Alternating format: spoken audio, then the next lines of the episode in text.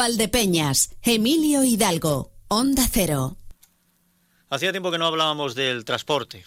Hacía tiempo, bueno, desde aquellos momentos en los que hubo movilizaciones porque el precio del carburante se había disparado, lo cual terminaba de recortar a los transportistas cualquier margen, ya no digo de beneficio, digo de supervivencia.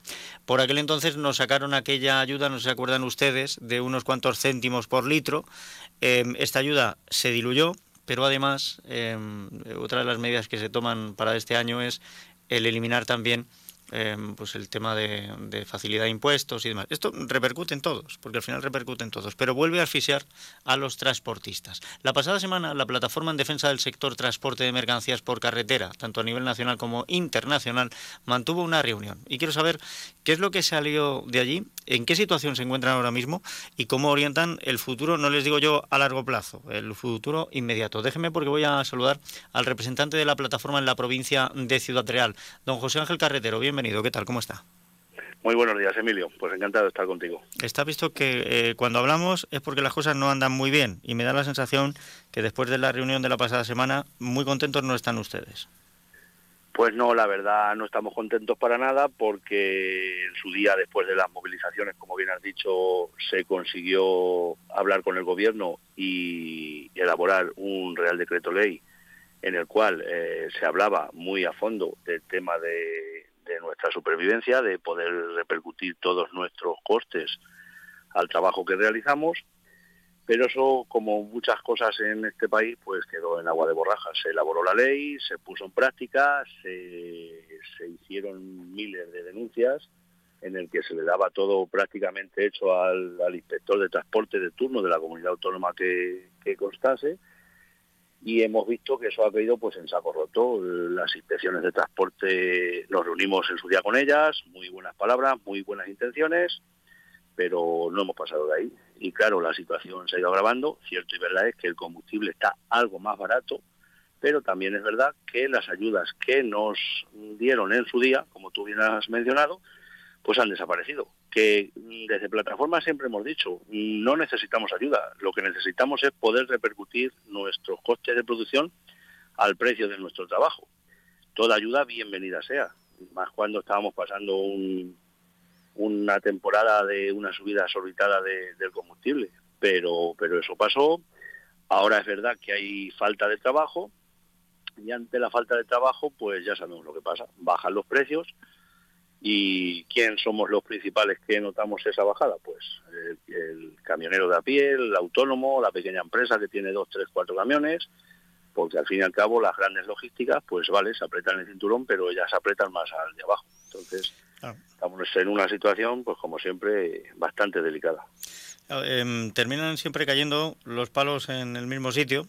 Em, es verdad que cuando subieron los precios eh, asfixiaban al transportista y ahora con el descenso del trabajo y de la posibilidad de hacer portes, pues también eh, tienen ustedes menos ingreso. Mm, em, siempre hemos hablado de que hay alguien que sí que se enriquece, o sea, hay alguien entre medias que se lleva eh, una gran parte de la facturación simplemente por coger el teléfono y avisar al transportista de que tiene que hacer ese porte. Y no queremos que un gobierno sea eh, intervencionista y regule esto porque eso es propio de países comunistas. Pero quizá también hemos dejado ahí un vacío donde hay algunos que se están aprovechando. Yo no sé esto si tiene una manera fácil de solucionarlo, si se puede regular de alguna forma. Lo que sí que me temo es que la situación para ustedes cada vez es más complicada y tendrán que tomar alguna decisión. Por supuesto, como tú bien dices, eh, quien más, eh, quien menos expone es quien más gana en este país se ha puesto esto de moda y nosotros pues eh, el, intermediario pues es siempre quien se lleva la tajada más grande. Eh, pero ya no solo en nuestro sector del transporte. Yo que estoy en contacto con agricultores con ganaderos eh, pues les pasa lo mismo. El otro día sin ir más lejos en Murcia mm, se están recolectando ahora la campaña del limón y, y, limones, unos limones de primera clase les están pagando a céntimo y a dos céntimos el kilo de limón por pieza y los estamos encontrando en los lineales de los supermercados a 2,40 y 2,50. ¿Quién se lleva ese supermargen en esos precios? En, nuestro trabajo pasa lo mismo. Tú a lo mejor vas a hacer un porte Madrid-Barcelona, eh, te lo pagan en 400 euros y a lo mejor ellos están cobrando 600, 700 o incluso 1000 euros, que se ha dado el caso, y hay pruebas de ello.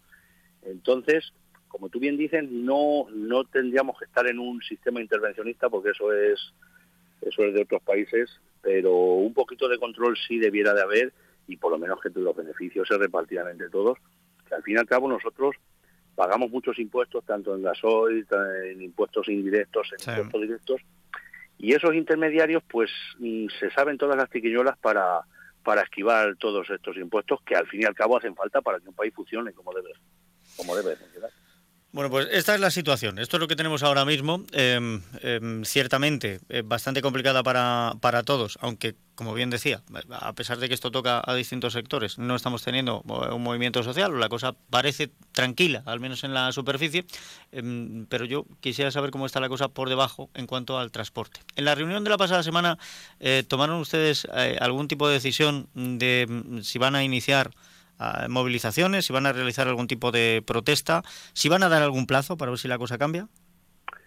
Pues la verdad que cuando este gobierno, empezó a funcionar se, se le mandó diferentes cartas tanto al Ministerio de Transporte como de Trabajo, poniéndoles en aviso que ya lo sabían de cómo estaba el sector, porque nosotros también eh, representamos o queremos amparar un poco al tema del conductor, que la verdad es que está muy maltratado se ha puesto, se le ha escrito a la ministra del Trabajo, Yolanda Díaz, y en vista de que pasados un par de meses no hemos recibido contestación, pues se decidió hacer la rueda de prensa, se, se reunió la Junta Nacional de Plataforma y decidimos mandar el escrito a Presidencia del Gobierno para que fuera el presidente Pedro Sánchez quien estuviera al tanto de todas las circunstancias. Se le ha dado un plazo no muy largo, como tú bien decías, se le ha dado un plazo aproximadamente mes, mes y medio, para que tome cartas en el asunto, para que nos reunamos eh, con los diferentes ministerios que afectan a nuestro sector y si pasado este tiempo pues no se ve ningún avance ni,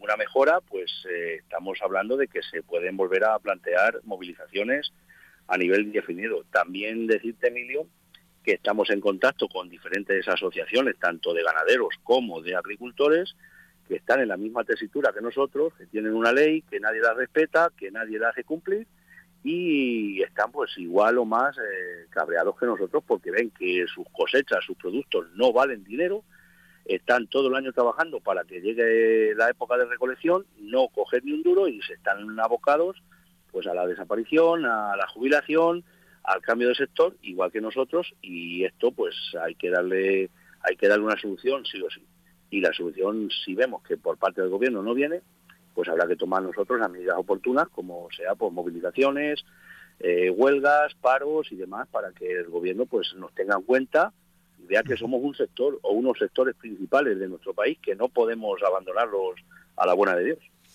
Bueno, pues vamos a procurar también hablar con el sector agrario. Mm, vamos a ver si podemos con alguna de las asociaciones agrarias saber eh, cómo están percibiendo todo lo que está ocurriendo en Europa y la situación de su sector, porque ciertamente llevan demasiado tiempo calladas y a ver qué es lo que planean al futuro. Y de momento nos quedamos con ese plazo. Mes, mes y medio. La reunión se tenía la pasada semana. Estamos hablando de que en la segunda mitad, lo más tardar, principios de marzo, cumpliría ese plazo y si no ha habido ninguna respuesta, pues tendrían que plantearse ustedes cuál es el siguiente paso. Así será, Emilio, así será y estaréis todos informados de los pasos a seguir por esta asociación y ya te digo, por las diferentes asociaciones con las que ya estamos teniendo contactos y reuniones para ver qué, solución le podemos dar al problema que tenemos encima de la mesa. Pues don José Ángel Carretero, representante en la provincia de Ciudad Real de la Plataforma en Defensa del Sector Transporte de Mercancías por Carretera. Muchísimas gracias por habernos informado de cómo está la situación y mantendremos el contacto para saber qué es lo que ocurre, pues eso, a la vuelta de mes, mes y medio, cuando concluya el plazo que se le ha dado a presidencia del Gobierno. Muy bien, Emilio, muchas gracias a vosotros por, por llamarnos y por estar pendiente de... Escuchas Onda Cero, Valdepeñas, te mereces esta radio. Me hace me hace llegar precisamente José Ángel Carretero, el representante de los transportistas de mercancías por carreteras para la provincia de Ciudad Real, la nota que han dirigido al gobierno. Es una nota larga, con lo cual voy a extractar algunos puntos. Dice, después de registrar los primeros escritos ante el nuevo gobierno en los ministerios de competencia, transporte y trabajo, y pasando más de un mes desde entonces, decimos lo siguiente, no hemos obtenido respuesta alguna sobre las peticiones de reunión para retomar el trabajo necesario que erradique la situación agónica de los transportistas y conductores asalariados. Observamos observamos la gravísima falta de atención del nuevo ministro hacia el sector del transporte de mercancías por carretera, al igual que el silencio permanente de la ministra de Trabajo. Eh, con esta situación, pues, pues, todo ello, dice, como muestra de que no nos vamos a rendir y mucho menos vamos a permitir los planes desleales que se están llevando a cabo, decir que si no hay un gesto evidente y palpable de buena voluntad acompañado de hechos probatorios por parte del Estado, el sector del transporte de mercancías por carretera pondrá fecha en breve y convocará al sector a una paralización total nacional e indefinida de su actividad. A la nota siguen, entre otras observaciones, pues las reivindicaciones que hacen. Votación democrática del sector de base, titularidad de cada tarjeta de transportes para elegir su representación ante el Estado y no al revés, evitar una falsa interlocución. Crear con un convenio estatal eh, para los conductores un régimen sancionador para los incumplimientos, conseguir salarios justos, condiciones laborales dignas, evitando el mercadeo de choferes. Modificación total eh, eh, em, y, total aplicación perdón, en materia de transportes del Real Decreto Ley 14-2022 que debe garantizar un precio justo y suficiente a los transportistas efectivos, sean cuales sean sus costes, siendo esta ley el marco obligatorio de la contratación de transporte pesado, etcétera, etcétera, etcétera. Jubilación a los 60 años, reconocimiento total de enfermedades, limitación de la subcontratación, bueno, una larga lista de reivindicaciones que vienen eh, reclamando, que han hecho llegar a los ministerios pertinentes y que no han obtenido respuesta. Por eso ese plazo.